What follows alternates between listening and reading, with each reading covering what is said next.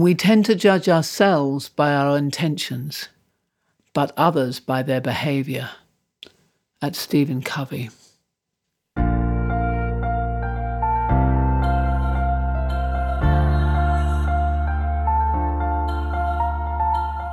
This is Walking Your Talk, a personal development podcast about leadership, authenticity, and courage.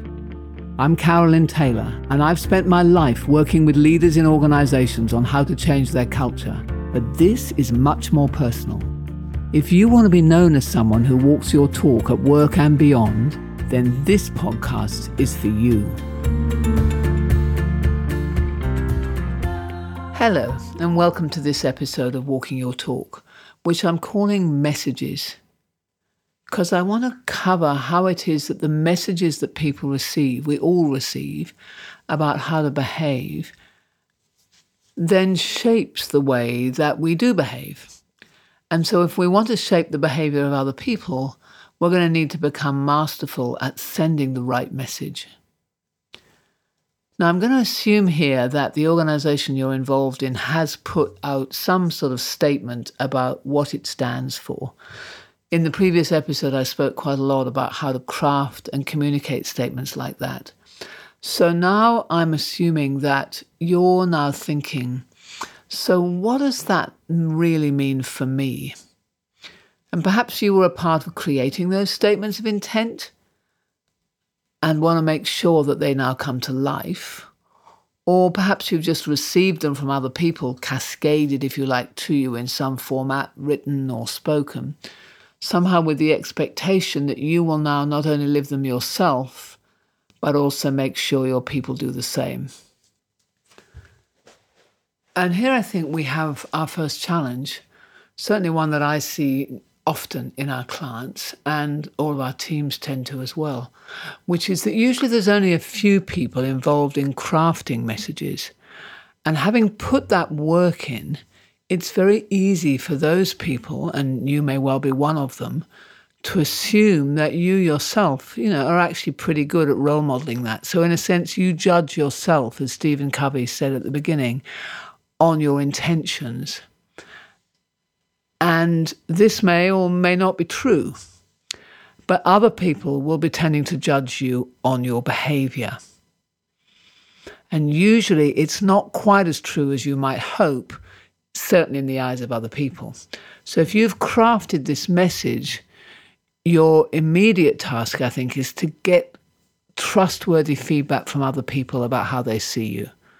And that means you have to ask. You've got to be asking verbally from people who you know will be honest with you. You know, something along the lines of, you know, imagine your statement was to do with, you know, we're going to be a highly customer centric organization, valued by our customers for our responsiveness and exceptional service and ability to meet their needs, etc., etc. So your question then has got to be very specific. You know, in what ways do you see me understanding and representing our customers' needs at all time? And how could I make it easier for us to be responsive and valued? And, and in what ways do I stand in the way of our doing that?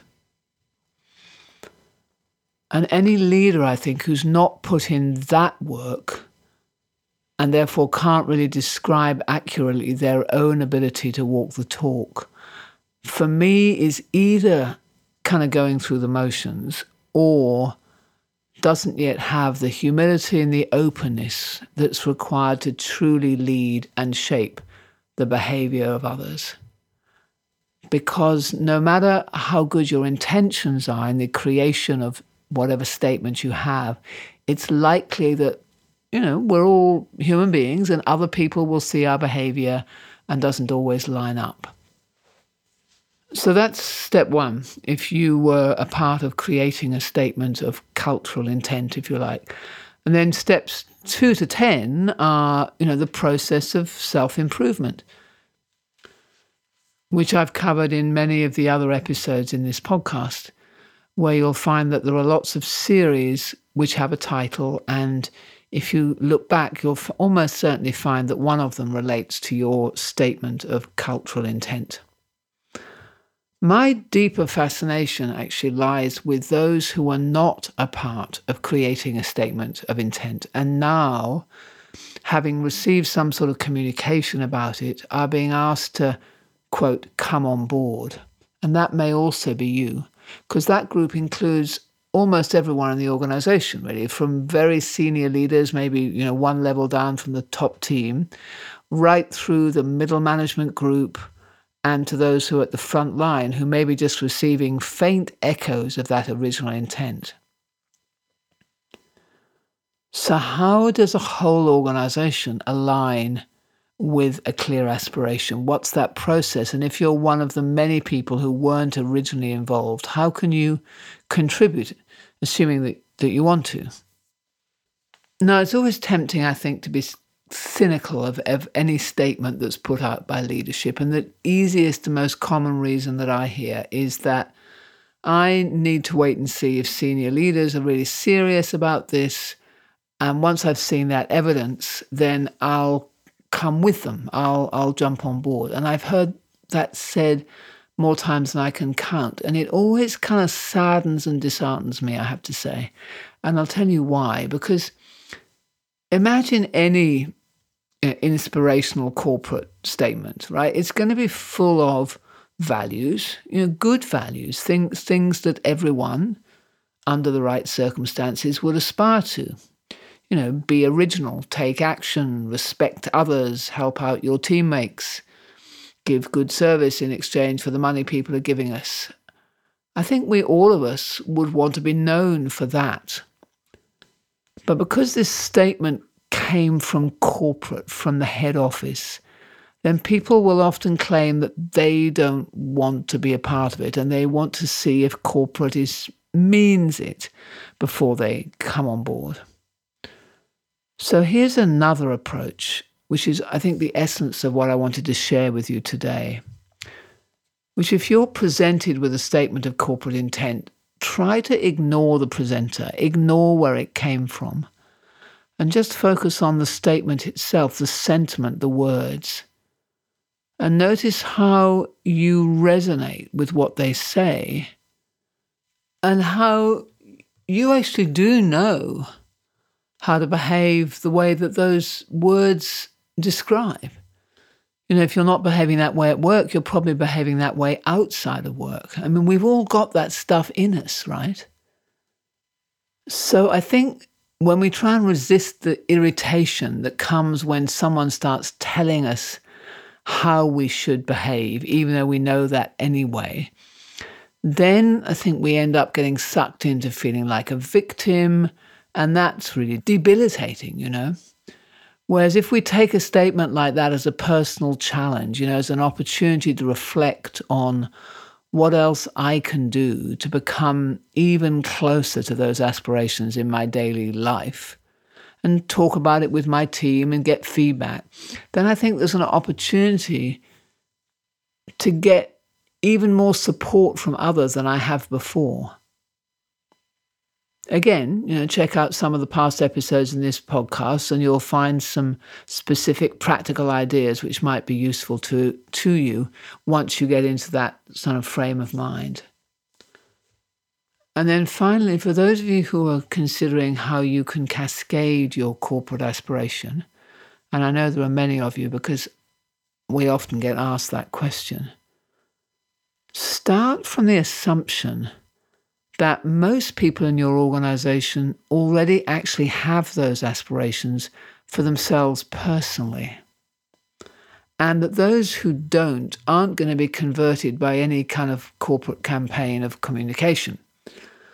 So I think if one's clear in the message, sets something of a standard, and then asks people help on how those standards can be moved from something that most of us kind of aspire to as individuals to something that we could share collectively and support each other to to achieve and that we can depend on each other to uphold then i think we can work on making you know 1 plus 1 equals 3 so my aspiration plus your aspiration collectively then becomes a corporate culture. It becomes more than both of us Whereas often I think what happens is you have a whole lot of people in an organization who have those aspirations, but somehow when they get together, they become less than what they aspire to.